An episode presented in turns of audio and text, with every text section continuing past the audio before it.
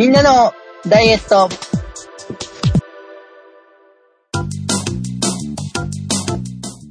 この番組は終わって間もない宴の熱をたくさんの皆様にお裾分けしたいダイエットバラエティです。お送りするのは私長井と半助と、鉄尾一郎です。よろしくお願いします。よろしくお願いします。よろしくお願いします。宴、半助フェス2021新年会、終えることができました。ご参加いただいた皆様、ご検討いただいていた皆様、応援していただいた皆様、ありがとうございました。ありがとうございました。ありがとうございました。前回の半助フェス2020より連続参加していただいた方、イベントお久しぶりに参加していただいた方、そして不安を乗り越えて初参加していただいた方々、えー、楽しいひとときを過ごしていただきました。ありがとうございました。これで今年頑張っていきそうな気がします。また元気がなくなったらお声掛けするのでお集まりいただけると嬉しいです。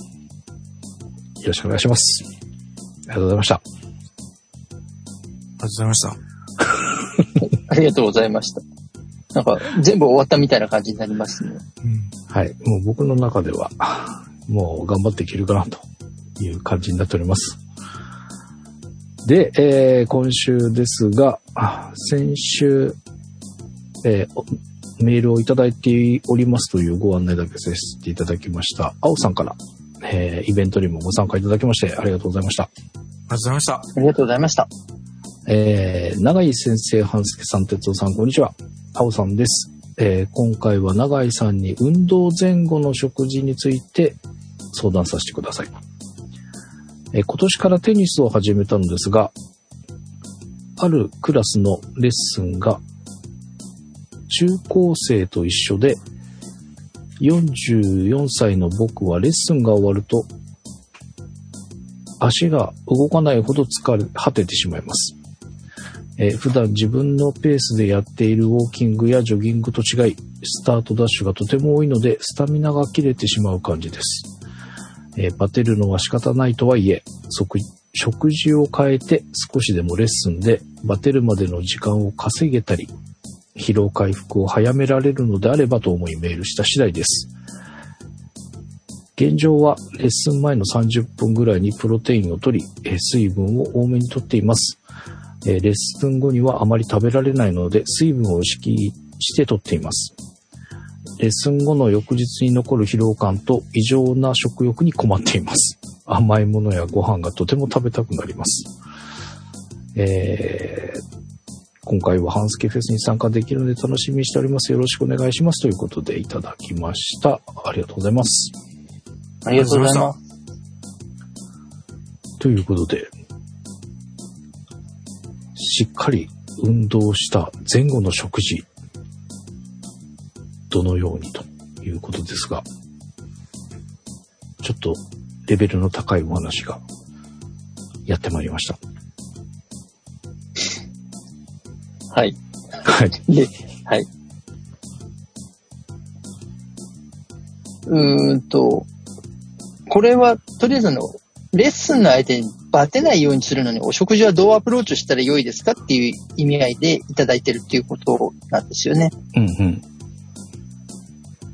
で、まあ現在は、レッスンの前の30分ぐらいのところでプロテインを取って、あとはまあ意識して水分を取っておりますと。うんうん。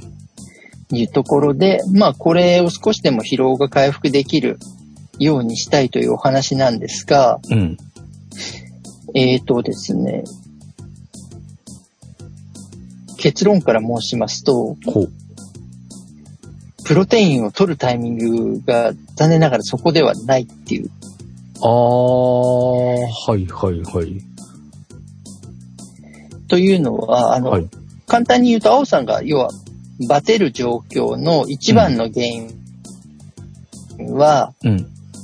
動いてることに対して動くためのエネルギーが不足してしまうっていうところにあるわけです。うんうんうん。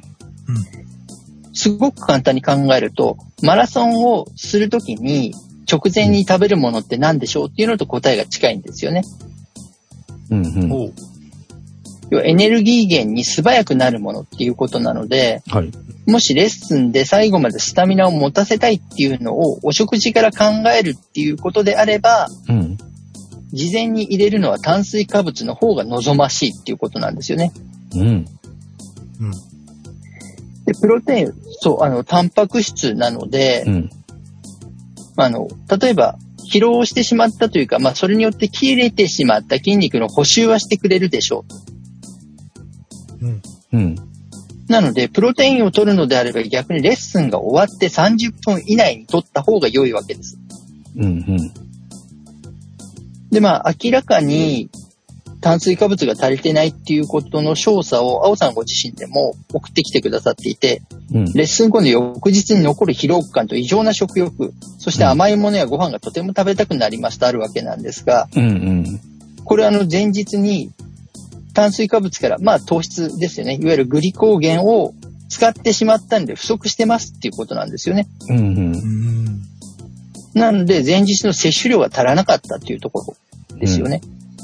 平たく言うとうん。ガス欠ってやつですね。ガソリンが切れてしまった感じになる。はい。なので、まあ事前に取るものであれば炭水化物が多いものが望ましいというところです。うん。そしてプロテインは終わって30分以内に取るのであれば筋肉の補修はしてくれるでしょう。うん。うん。食べるもののアプローチで少しでもバテるのを防ぐっていうことであれば、そこをちょっと切り替えていただく方が、より効果としては出やすいかなとうん。いう感じですね。いわゆるカーボローディングってやつですか？そうです、そうです。うん。すごい専門的な言葉がうん。うん。出てきました。うんまさにその通りです。もうこれは完全にあのガス欠を途中で起こしちゃうっていう話なので、うん。事前に入れるのがガソリンですよねっていうお話だと思っていただけると、うん。まあ、わかりやすいかなと。うん。だからまあ、直前は炭水化物が多いものを取っていただいて、直後にタンパク質を取ってもらうっていう形で摂取していただけると、うんまあ、体を作り、かつ、まあ、あの、最後までレッスンにバテることが少なくなってついていきやすいかなと。うんただ、あの、食事の面が多分これ半分で、あとは体の使い方が半分っていうところでもあるので、ああ、はい、はい。栄養面っていうところで考えてまずそのアプローチと、うん。あとはちょっと体の使い方がないと多分相当振り回されると思うので。中高生だと。うん、うん。まあなので、できればまずはお食事の方で一回ちょっとスタミナが切れないアプローチをしていただいて、うん。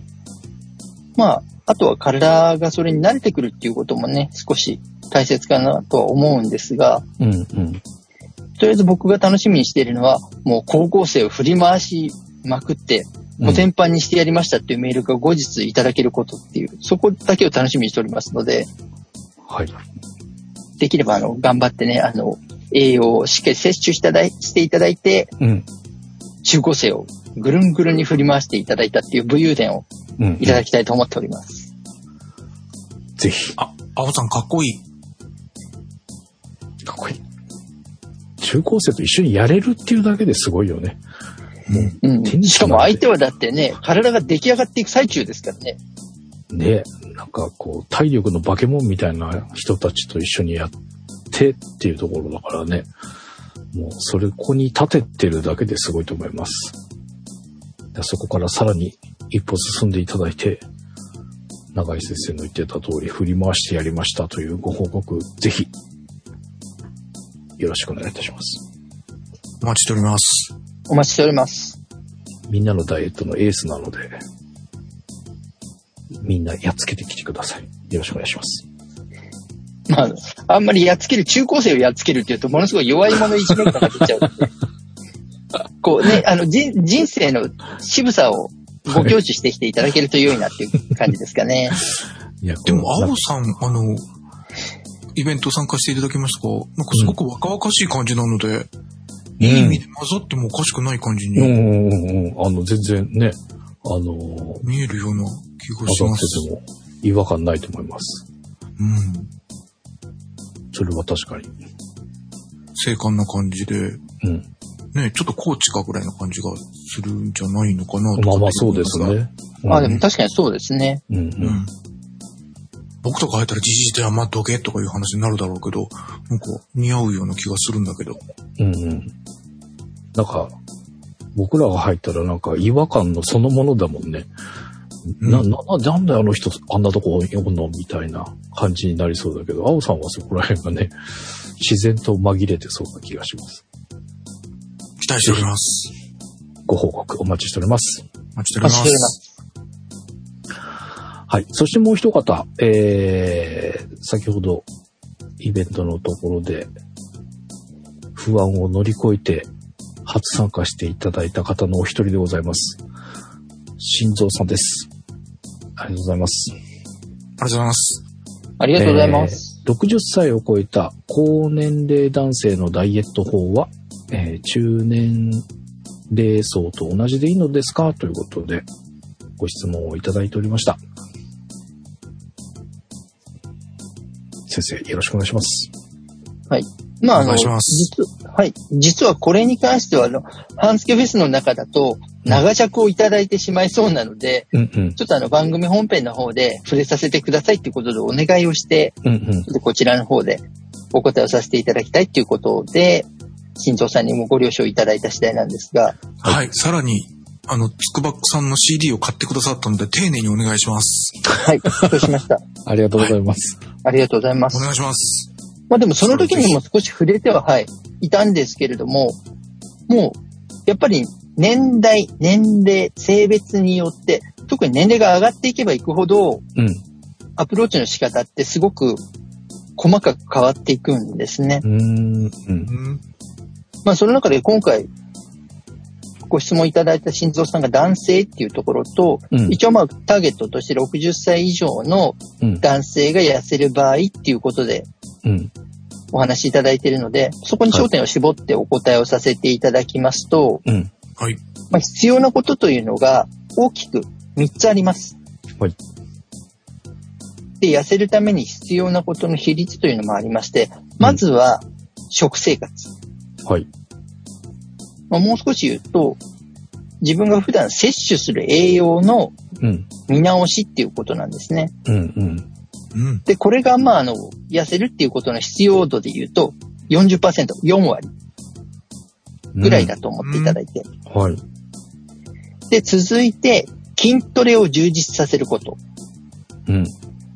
まあ、これが3割ぐらいです。うん。うん。そしてもう一つが柔軟性の向上。まあ、これも3割ぐらいと考えるとう、ん筋トレと柔軟性の向上、この2つが同じぐらいの比率なんですが、うん。食事の方が、あの、まあ、優先順位が高くなるというふうに考えていただけると、そう、整理がしやすいかなと。うん。うん。で、まあ、具体的にどういうことかって言いますと、はい。やっぱりあの、年齢が上がることによって、必要な栄養っていうものが大きく変わっていくんですね。はいうんなので、まあ、あの、すごく端的に言うと、タンパク質と炭水化物のうん。取る割合を逆転させるぐらいでうん。食事の見直しが必要になるんですね。うん？どうしても普段の食生活だと炭水化物の方が多くなりがちなんですけれども、うん。うん。もうそこを極端なこと言えばあの、タンパク質をたくさん摂取していて、うん。それの副菜として炭水化物が取れるぐらいまで切り替えていった方が、体が変化しやすいっていうことなんですね。おーだうんと、あれですか。僕はチャーシュートッピングとかしない派なんですが、麺大盛りにするんではなくて、チャーシューのトッピングをする方がいいってことですね。それはラーメンで例えたラーメンで例えてるんですか？はい。食事でイコーすぐラーメンに行くのか。はい、びっくりしました。しかも誰もがもうラーメンでいいよねっていうふうに思ってると思っって話をされたま。まあ、この人は、あの、全部自分基準っていうのはね、あの、特にイベント見てもお分かりだと思いますが、食事の一発目がすぐラーメンから来るんですね。そうですね。出てきた単語はチャーシューっていうところが。チャーシューを増やして麺を減らすみたいな。そういうことですよね。わかりやすく言うとそういう感じです。だってこう、チャーシューに麺がトッピングに乗ってるぐらいっていうことなんじゃないの？逆ってことは。もう本当おにー、哲夫さんが今おっしゃる通りぐらいの感じです。麺をちょっとトッピングしてくださいみたいな。はい。んどうしてもあの、タンパク質が絶対的に少なくなっていってるんですよね。うんう。うんん。で、まして筋トレをするときに、タンパク質っていう栄養源がないと筋肉が。育っていかない。むしろ痩せていくんですよね、60歳以上になると。ほうほうん。あの、心臓様、ズームで少し拝見したら、ほっそりしていらっしゃらなかった、う。うんうんうんだし、ツイッターちょっと拝見したら、スノボとか行かれてるんだよ。うん。えー、すげえ。俺たちとは違うんだって。そうか。うん。おちゃ細マッチョなんじゃないの？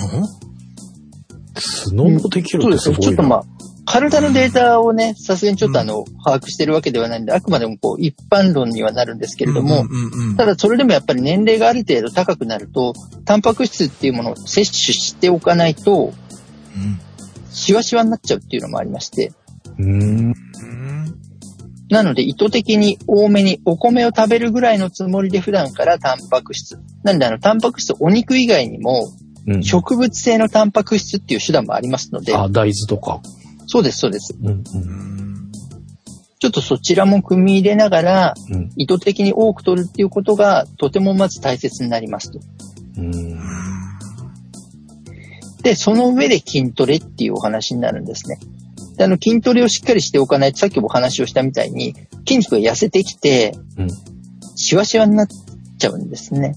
うん。ううん。んだからちゃんと張るために筋肉の量がある程度必要ですが、少なくても僕の知ってる範囲であれば75ぐらいまでは筋トレをしっかりやってるとものすごく筋骨隆々に筋肉がつくので、う。うんんなんでまあそこを分かった上で筋トレをしっかり正しい、そうですね、これに関しては正しいセット数っていう感じになるんですけどね。筋肉をちゃんといわゆる肥大大きくするための筋トレをしながら、うん。まあ栄養の摂取をしていただくっていうことが必要になりますと。うん。で、ただ年齢が高くなっていって一番どうにもならないことっていうのがうん。関節の損傷なんですよね。うん。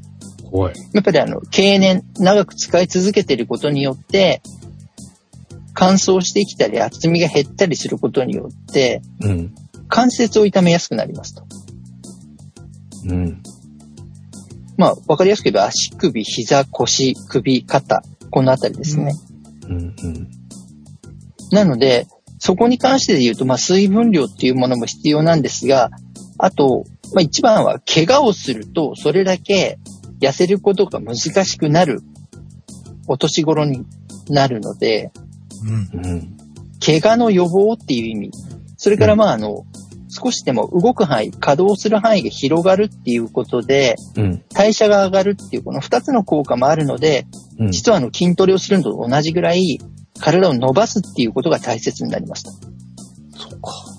で、特に筋トレ頑張る方はたくさんお見かけするんですけど、うん。同じぐらいの熱量でストレッチをされる方っていうのがあまり多くないので、うん。実は本当に筋トレと同じぐらい重要視していただくっていうところが、うん。体を作る上ではすごくポイントになるということを知っておいていただくと、成果が出やすいかなと。うん。だからまあ有酸素運動も必要なんですけど、うん。筋肉の量自体がもうあの少なくなっていってるところで有酸素運動をしても、うん。いわゆる軽自動車でガソリンをどれだけ早く空にしようと思っても、なかなか燃費がいいので減らないっていう状況に近いことが起こってしまうんですね。うん。うん。だから、まずは筋力をつけて、絶対的な、まあ、車でいうところの排気量っていうものを上げてあげて、エネルギーをたくさん出せるようにする。それに加えて関節が柔らかければ、それだけ代謝性能も上がっていくので、うん。まあ、そこでしっかりエネルギーが出せるようにするっていうことで、まあ、筋トレとうん柔軟性を高めるっていうことが同じくらい大切になりますよっていうことなんですよね。まああとは高齢者の方で言うと、はい。お食事をただ単に減らすことによって、いわゆる減量のような状況で痩せられる方もいるんですけど、うん。うん。それこそシワシワになりますし、うん。今度骨折等々、特にあの体の中心部の骨が折れやすくなっていくと、治るのも大変ですし、うんう。うんん。そこからもう、うまくしないと、一生運動ができないぐらい大きい怪我になってしまうことも割とあるんですよね。だからこそ、あの、柔軟性が高いっていうことはそれだけ怪我をしにくいし、しても軽症で済みやすいというところがやっぱり大きいメリットとしてはあるので、うんで特に男性の方がなかなか体が柔らかくなりづらいっていうことを考えると、すごく意識してやっていっていただけると、まあ、痩せることに対しても効果がつながりやすいというところがありますので、うん。あんまりだから減量っていうことで体重を減らすっていうことを考えない方が良いということも大事かなと思ってるんですね。栄養はしっかり取りながら体を動かして作っていくというのがすごく正しく、まあ、年齢の高い方のダイエットとして、まあ、正しいやり方になっていくかなというところなので、ただ一番重要視するのはお食事っていうところを念頭に置きながら、ちょっと食べるものを工夫していただけると良いかなと思っております。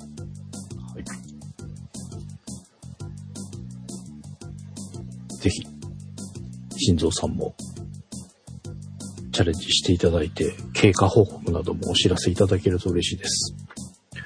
本当あの、ね、あの、不安なところを乗り越えてご参加いただいて非常に嬉しかったので、えーこれからもぜひ、みんなのダイエット、積極的にご参加いただいて、お付き合いいただければと思います。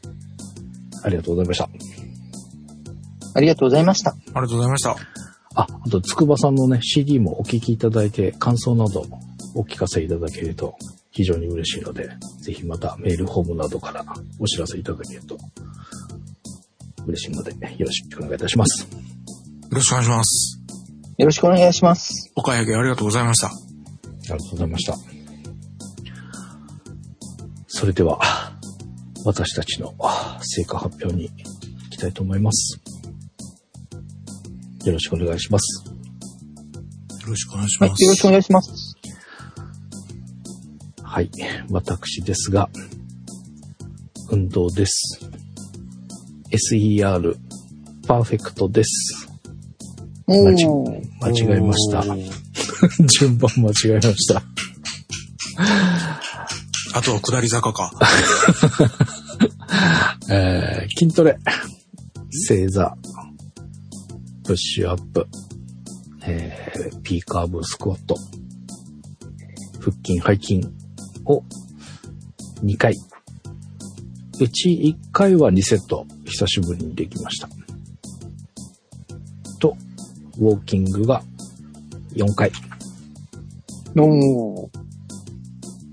ウォーキング4回行きました。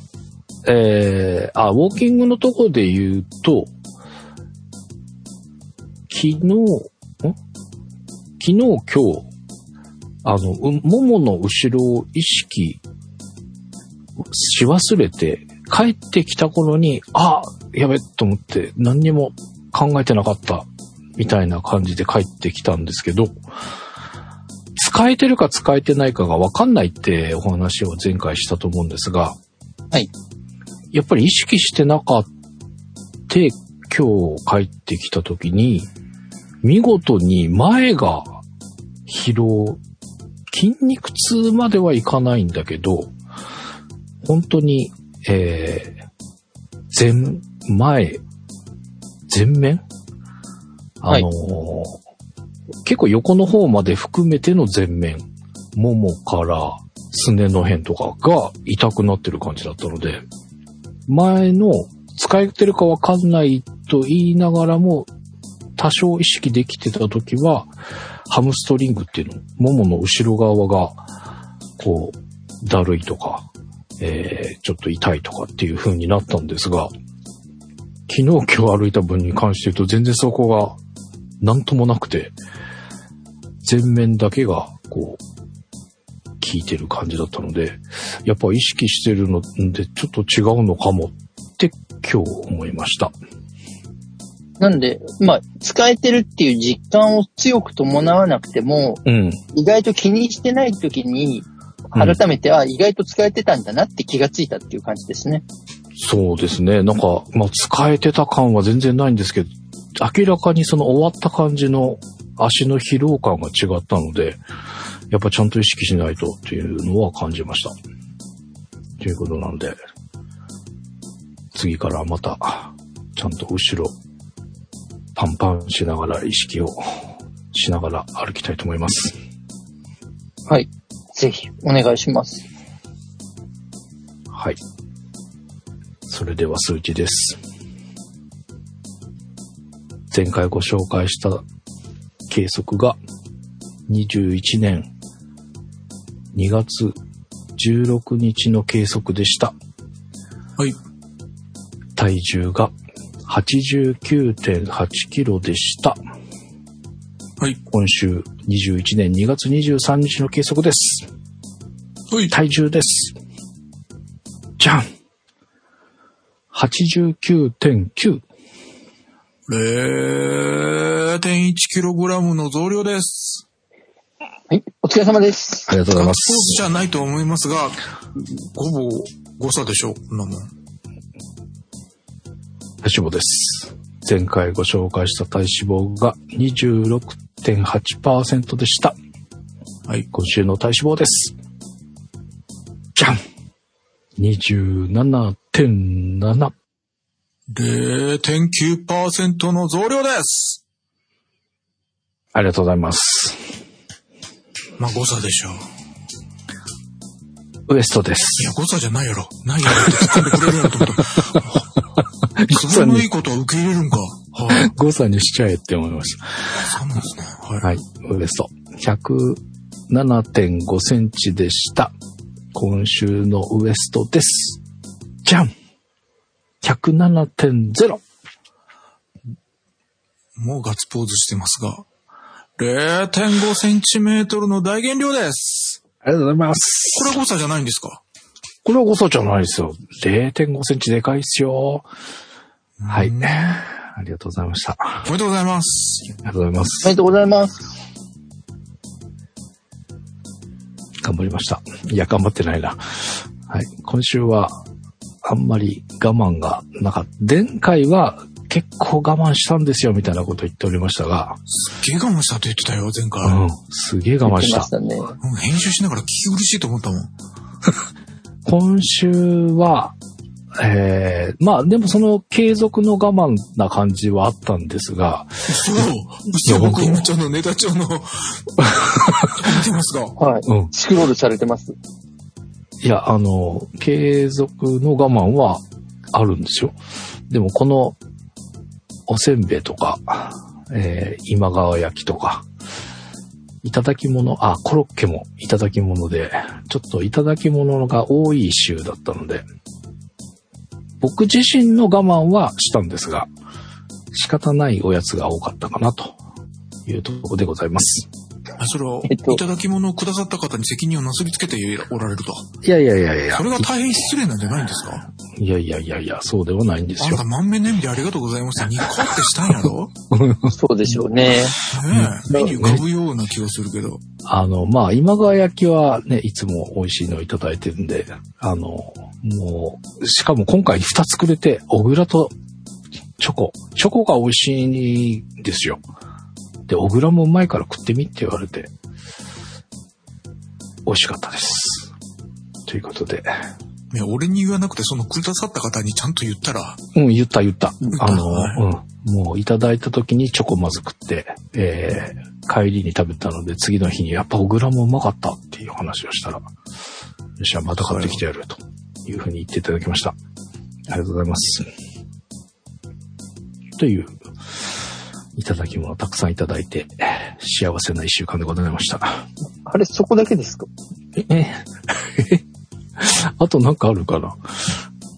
なんかありいます、やあの、うんほら、とりあえず、そこに関しては目撃をしてるのと、おととい、僕ら、っていうかまあ、うん。僕らをはじめとした、うん。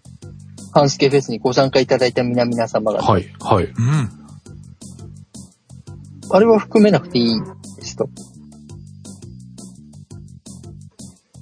あ、もうそこはね、参加していただいた方にご覧いただいたらもうそれでいいかなということ。まあ、大丈夫です。ありがとうございました。うんと、参加できなかった方のためにうん簡単に補足しますと、うん。二次会新年会が始まりまして、はい。乾杯の温度、半助さんどうぞって言った時に、みんな乾杯って言ってくれるんだろうと。特に僕はあの、うん乾杯のあ前の挨拶が長いのが嫌なので、僕はめっちゃ短くするはい。というぐらいの人間なんですが、はい。この人は、うん見てみ、自分にスポットライトが当たったと思って、見て見て見てって僕が持ってきたおもちゃみたいな感じで持ってきたの全部見せて、みんなポカーンとして、何？これまだ出てくるの次から次と、という、まあ、僕からすると失態をしでかした人間なんですけれども、あれの総カロリーすごかったよねというのが結構感想にもありましたが、はい。ありがとうございます。いや、ありがたくないよ。褒めてないよ。ひどかったんだよ。ひどかったですか？ひどかったですね。あ、てか本当か乾杯は全然分かってなかったな。あれって、うん、ま、まあ、はい。すいませんでした。確かに。放置状態でしたもんね。いやいや、あの、あそこで食べたものもね、そう、ここにカウントし、もうほら、何を食べたかともかくとしてうん、カロリーとしては結構刻み込まれたじゃないですかっていうことなんですよ。うんうんネタ帳に全く触れられていませんが。あいやいや、そんなことないですよ。あの、これ、この日、すちゃんと桜井あげてますから。ね？はい、あの、うんまあまあまあ、でも桜井だけではないはずじゃないですか。桜井って何なの？ラーメンあ、これこれ、これこれ。あ、それそ、あその上。桜井って書いてあるじゃないですか。カップ麺。これはいただきました。カップ麺の桜井？桜がひらがなでいが漢字のやつですか、そうです。はい。これはいただきましたい。や、あなたが見てる、うん、あの、いきなり桜井と言われても僕は何のことか全くわかりませんでした。はい。僕、あのね、今から桜井いただきますって、何だっけ、ツイッターかなんかで、ツイッターだっけ、イベントの時のメーリングリストだっけ？何かなかったっけ？ツイッター。ツイッターか？あ、フェイスブック、両両方。はあ、はい。僕あれ桜丼って書いてるんだと思って、何か桜丼とかいう名物の丼があるのかなと。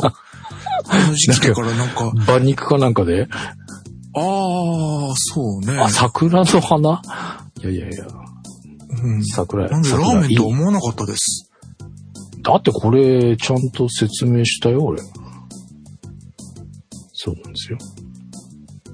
まあ、次から次へと出てきたシリーズの中の一つだったん。ですよね。はい、そうです、そうです。で、まあ、はい次から次へと出てくるので、皆皆様、ご参加いただいた皆さんが、うん、大丈夫か大丈夫かっていう心配をよそにですね、うん、もうあの、これ囚人監視のもとだから全然大丈夫だろう、あの、そんなに強い注意を受けないだろうという前提のもと、うん。えーいろんなものをこう、美味しくいただかれていたカロリーが刻み込まれての今日の数値だっていうところですよね。うん、うん、うん。いやいや、あれ全部食べたわけじゃないですよ。いんや、か、分かってますよ。分かって、うん分かってますけど、うんみんなが、え、それも食べるの？っていうテンションだったのもうん、うん。事実ではないですか。うん。あの時のメープル味のやつだけ、ん？いや、ポルテも食べたな。と、この桜井。この日は。はい。以上です。なので、結構ね、食べてるようで食べてないんですよ。そうなんですよ。何が誰が何を 私が食べてるように見えるかもしれませんが、実はそんなに食べてないんですよ。っていう。えの、食べてないとすると、うん今週は数字が大きく減ってないとおかしくなっちゃうんですよ。なんかね、下げ止まっちゃいました。これは、やばいんですかね。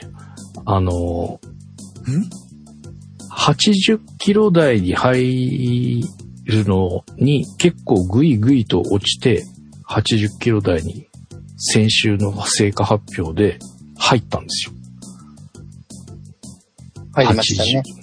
80代入りましたねって長井先生に言っていただいたんですが、え一応、今週89キロ台キープ。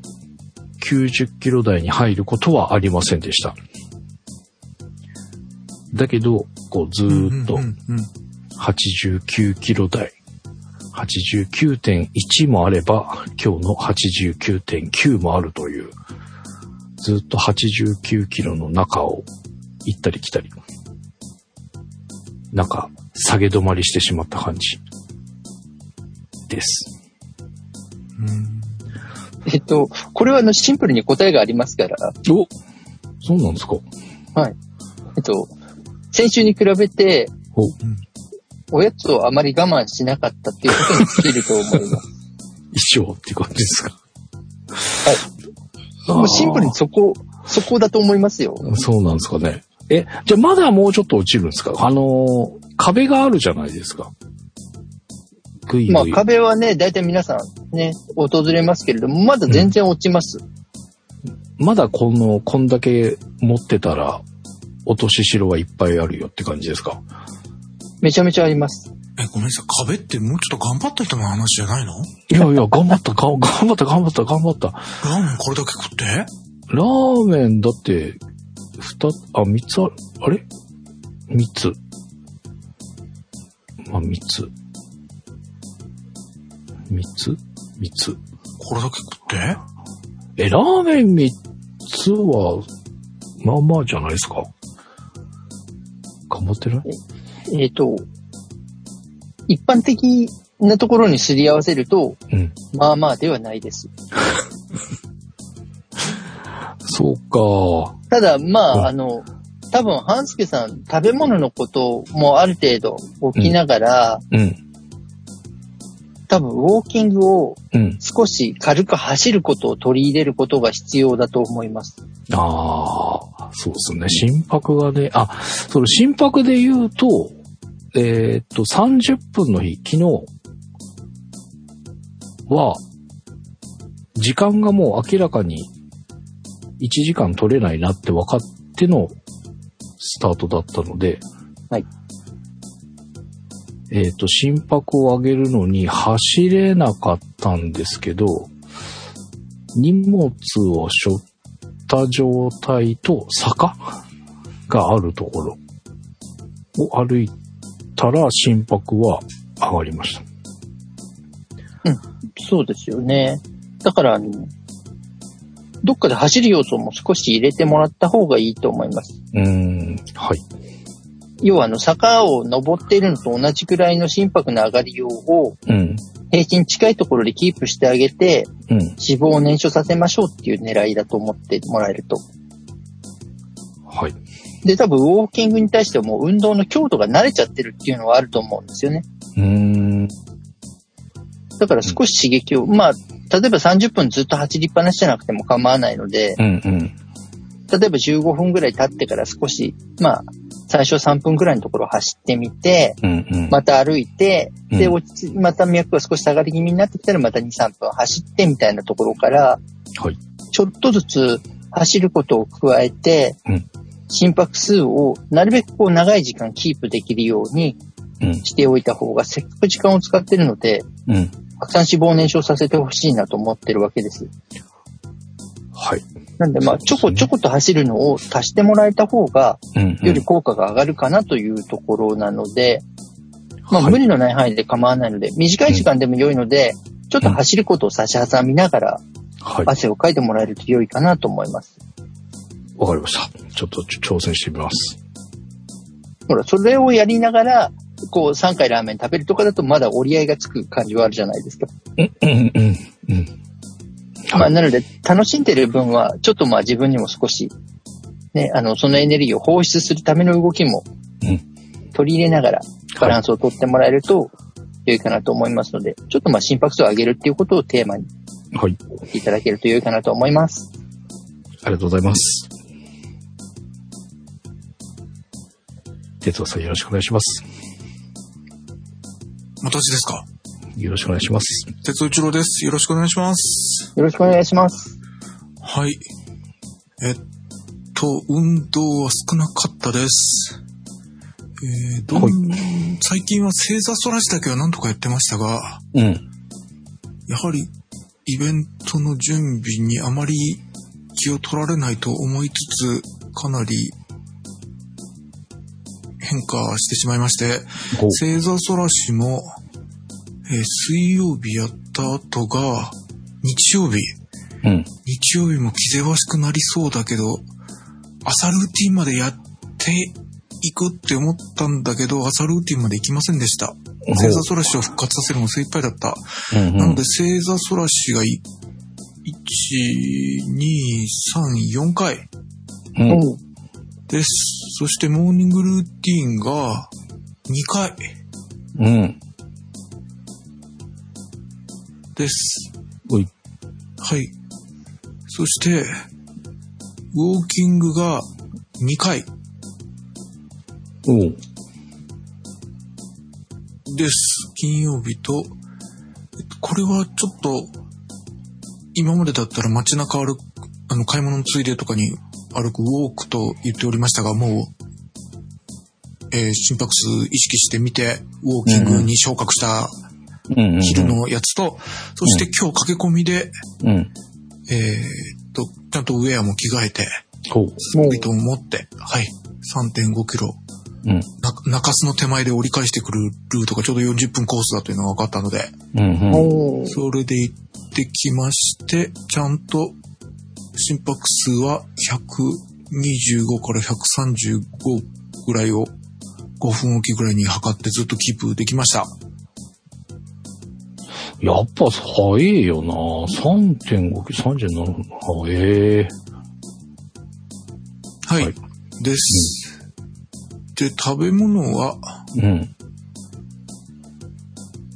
そんなに我慢はできないのですが、うん。えっ、と、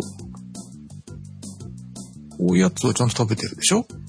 うん。食べてまてか、す。本当にこれ、毎日この、あれなんですね。コーヒーチョコ。コーヒーと板チョコ1列分ぐらい？うんうんうん。ぐらいの感じです。すごいな、これ。これ何ですか、これ？ん？これがすごく美味しそう。あ、そっか。俺と、違うよね。自分のあれを見てます。えっ、と、四角いやつ。春巻きパスタ。これ超うまそう。ん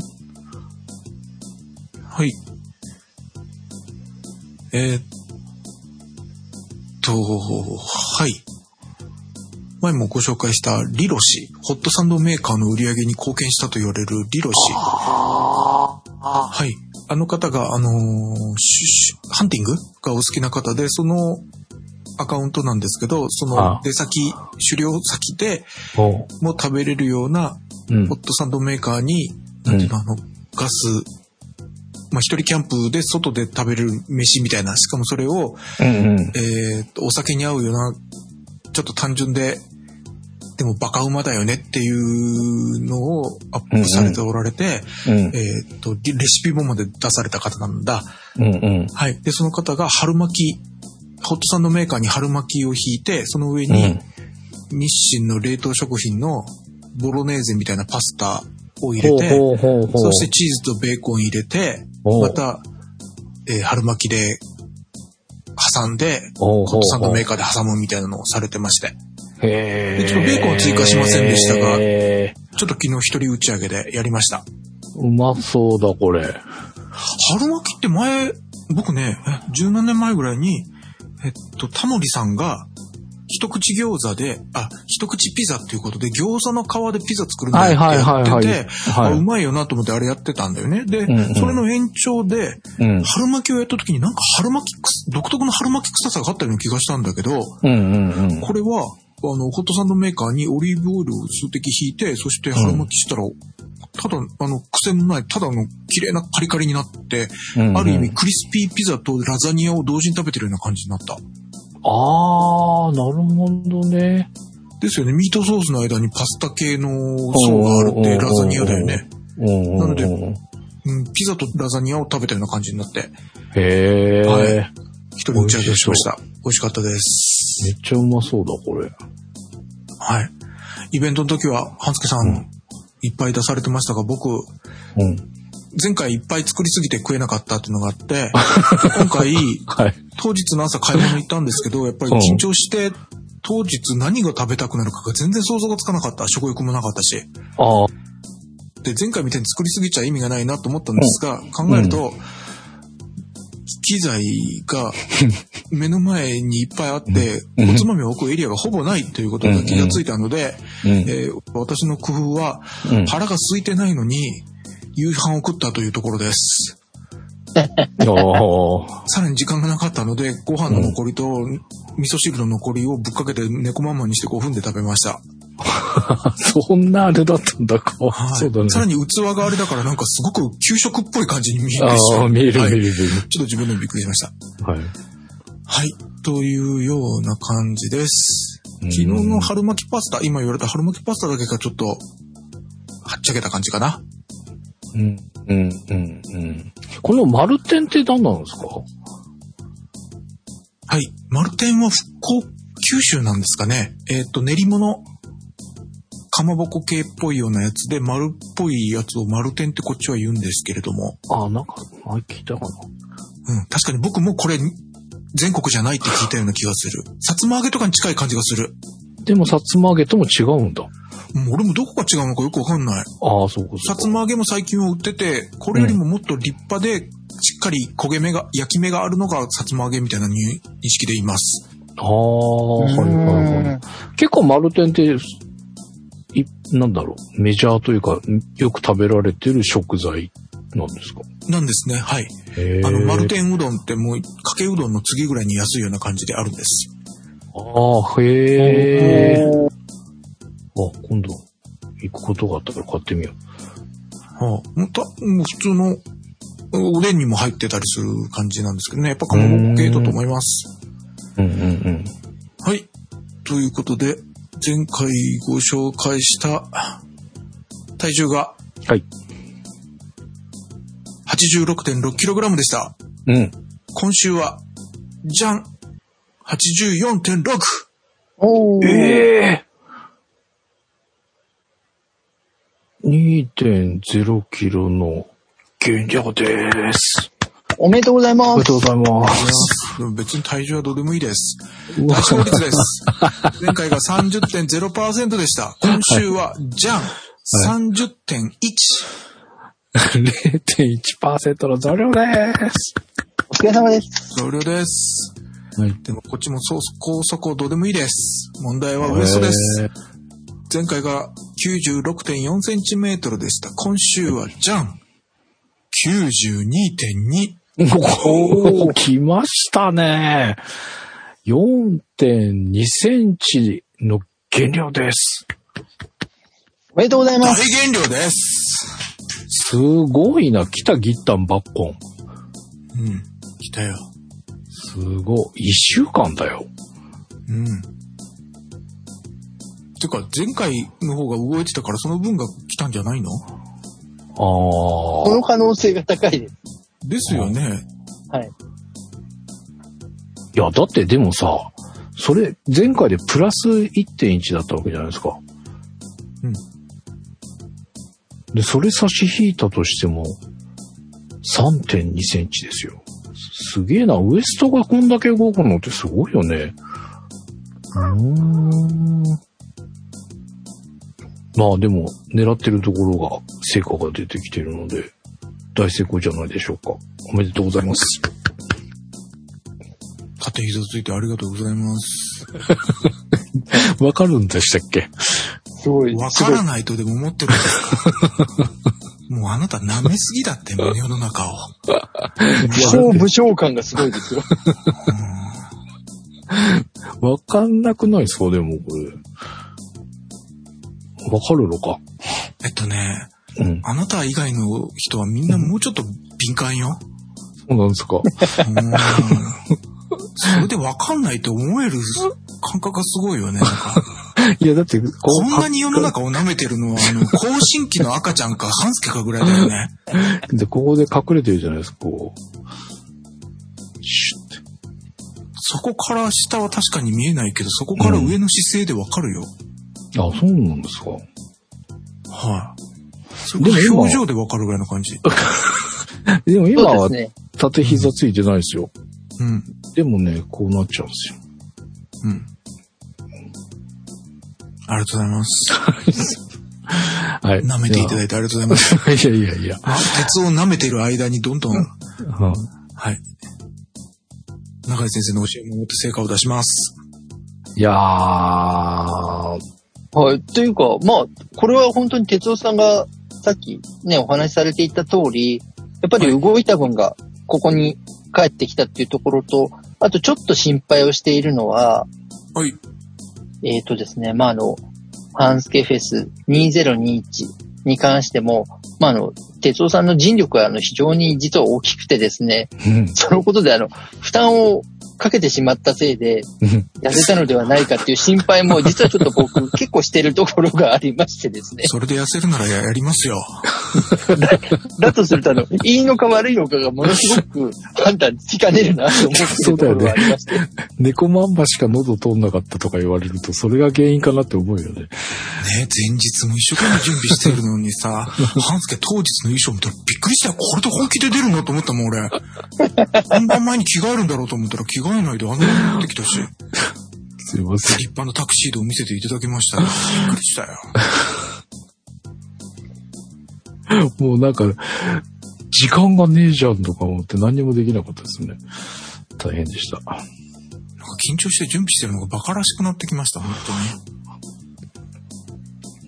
まあまあまあ、でもね、まあそのおかげというか、まあそのおかげでまあ僕ら本当にあの、すごくいい形で参加をさせていただいたのと、まあ本当にご参加いただいた方も楽しく時間を過ごさせていただいた、その代償がもしかしたらこの数字なのかと思うとちょっとすごく複雑な心境でいるっていうところではあるんですが、でもね、落ちてきたのはすごく運動にやっぱり多分関わるところ大きいと思うので、もしかして来週多少の戻りはあるかもしれないなっていうことを頭に織り込みつつ、それでも動いていると順調に落ちていくっていうことで続けていただけると、さらなる成果が、これは期待できるんじゃないかなと思っておりますので、はい。議婚抜婚の私としては下がり続けることはねえだろうなとは薄々思っております。はい。ただまあ本当にこれこそ3歩進んで2歩下がるにしても1歩進んでいくと確実に落ちるっていう形の落ち方になっていればいいかなす。と思いますので、はい。ぜひ、まあでも、あの、なるべくあの反動がないことを祈ってはいるんですが、今週半助フェスがなくなったことによって、一気にあの、心的負担がなくなったことによって戻るっていうことを 若干懸念しているところはありますが。この春巻きパスタが襲いかかってくるかもしれませんが。はい。いや、でも、この、僕はその、終わって、こう、食いに走りましたけど、動きが戻ってるもんで、哲夫さんの場合。朝ルーチンが終わった途端に始まってるっていうのはすごいなと思いました。まあ確かに。うん。ていうか、うん、当日もやりたかったんだけどね、いつもほら、ファーストシーズンの時からなんかあると気ぜわしくなって、すごい緊張しいだからさ、うん気ぜわしくなってそれで止まったりとかいうのがあったから、うん。うん。なんかね、気ぜわしくなっても淡々と、淡々とできたらいいなとは思いつつ、星座そらししか当日できなかったんですけど、うんうん。はい。なので僕も本当に頑張れそうにないので、頑張らないで淡々とやるというのが目標にしたいなと思ってる感じです。ああ。まあでもそれ続けるコツかもしれないですね、確かに。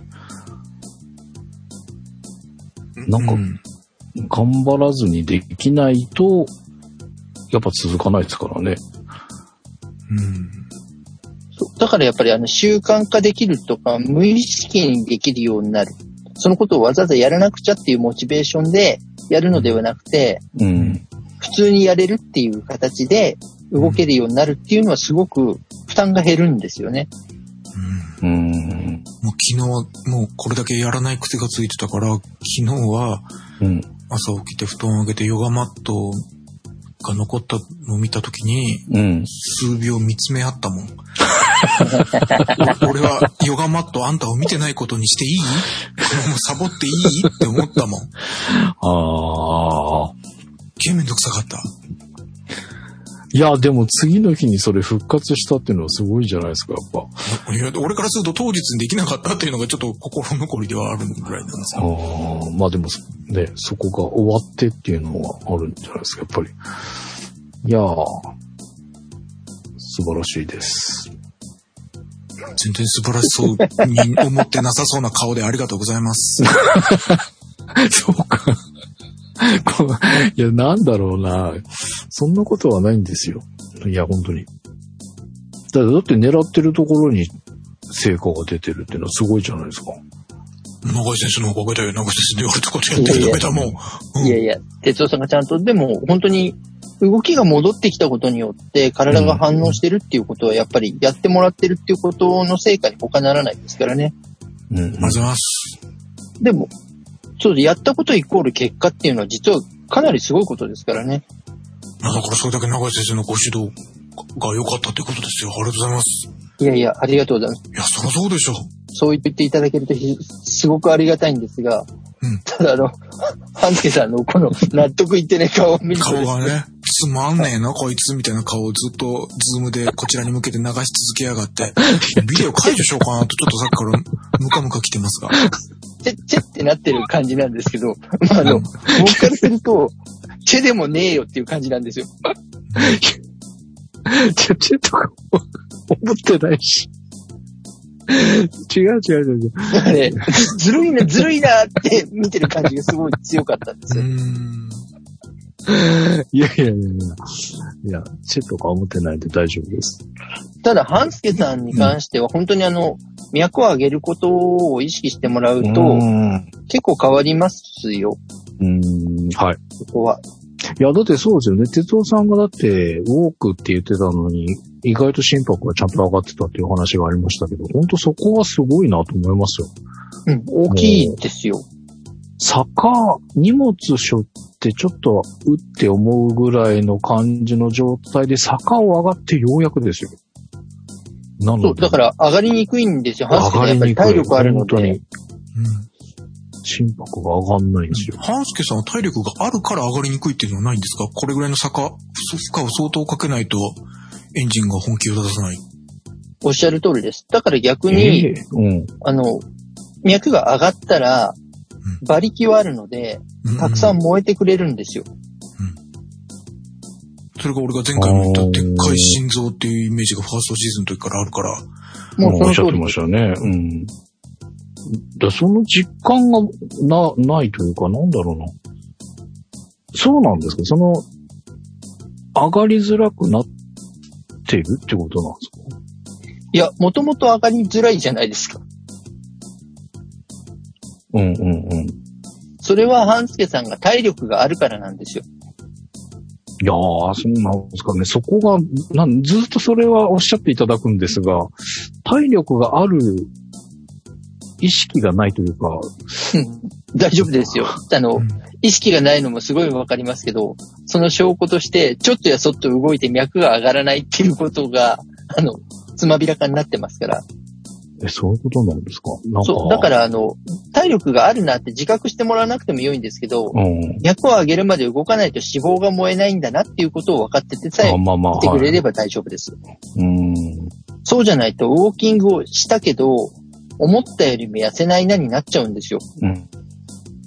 だから、まあ、痩せるために脂肪を燃やすことを考えたら、脈がある程度上がる必要があるし、うん。半助さんは逆に脈を上げられたら、ぐーんと痩せられる人っていうのを知っておいてもらえればいいと思います。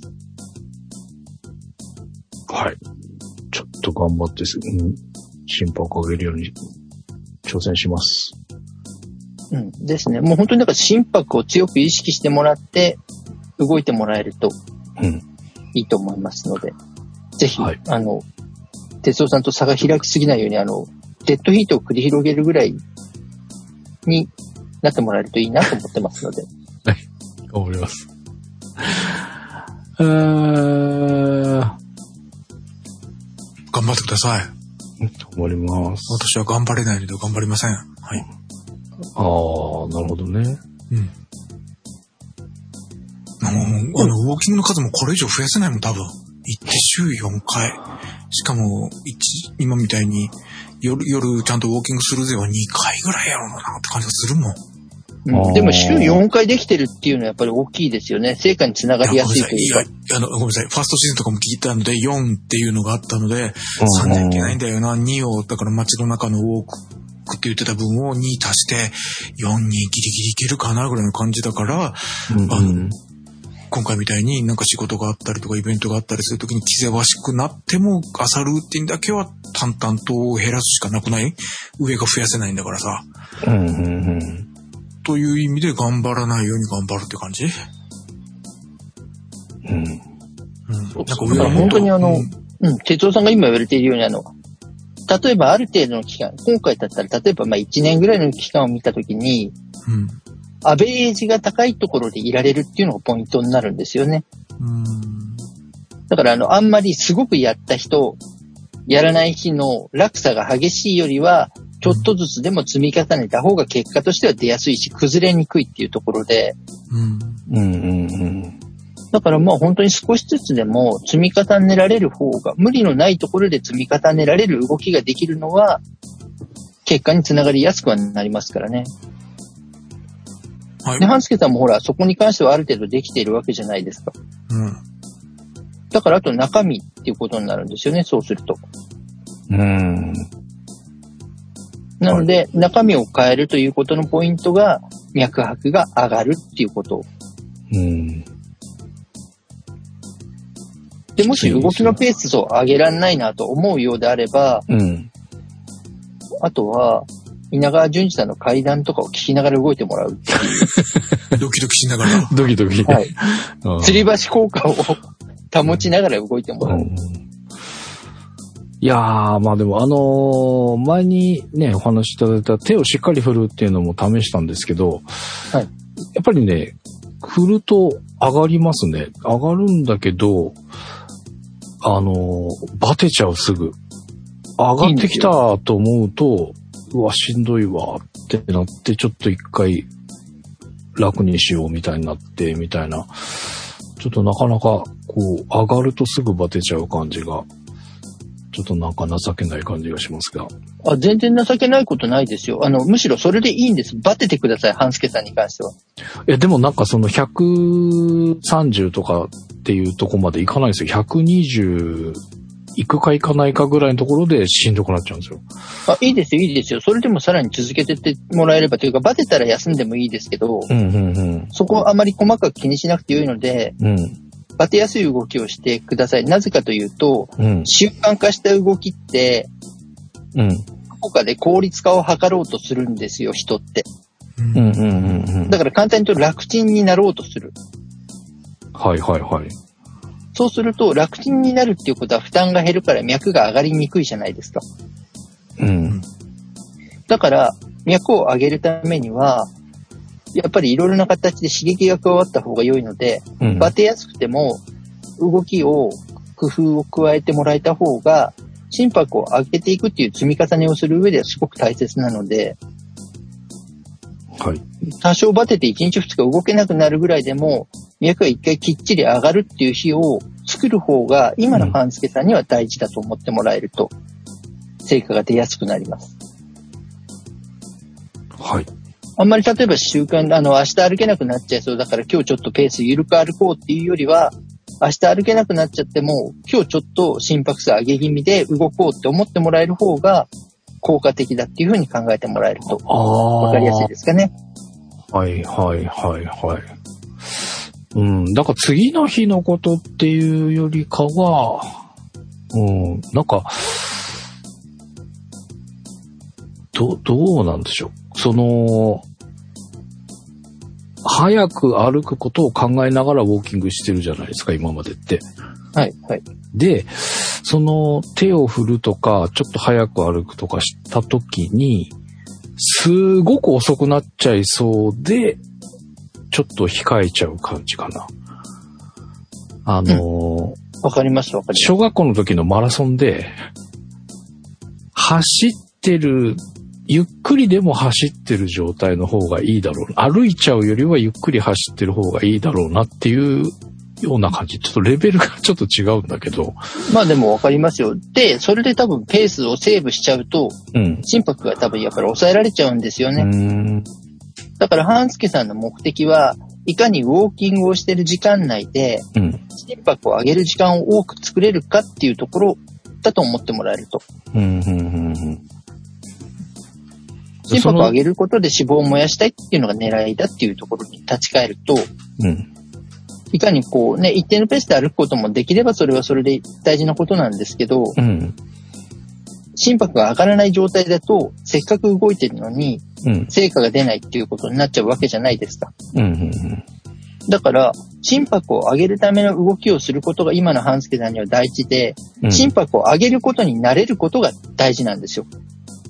じゃあ、その、もう、どこまで持つかわかんないから、ちょっとそのゼーハーしてお落ち着いて少しゆっくり歩くとかを繰り返しても、最後もうベッタベタな感じで歩く状態になっちゃったとしても、なるべく上げる方向。っそうです、そうです。だってほら、半助さん、あの、なんだろう、綺麗に歩くことではなくて、痩せるために歩くわけじゃないですか、手段として。だとすると、痩せるために必要な脈拍数っていうところをキープできることが目的になっていた方が良いわけですから、うんうんうんだからまあそこが最後バテバテになっちゃったとしても、まずは脈拍をいかにキープして動けるかっていうことで考えてもらうことがうん。大切なわけです。はい。だから途中でバテて距離が短くなっても、心拍が上がる日を設けた方が効果が上がりやすいです。うーん。じゃあちょっとそういう考え方で、来週はやってみます。まあ来週はっていうかあの、明日以降からやってもらえるといいなと思うので、はい。次えの、願わくば。はいそう、次、次から、まあちょっとね、アプローチを工夫してもらえると、成果がつながりやすいかなと思いますので、ぜひ、ありがとうございます。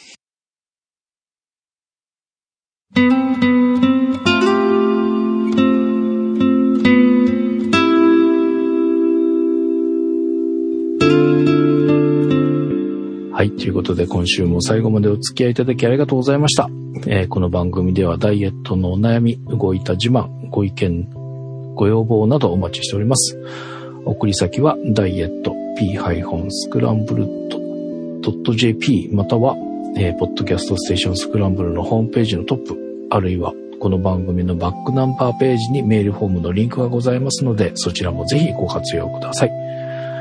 えー今日は天気が良かったので、薄着で歩きに出かけてしまったんですが、風が冷たく少し強かったので、体が暖かくなるまで肌寒く感じました。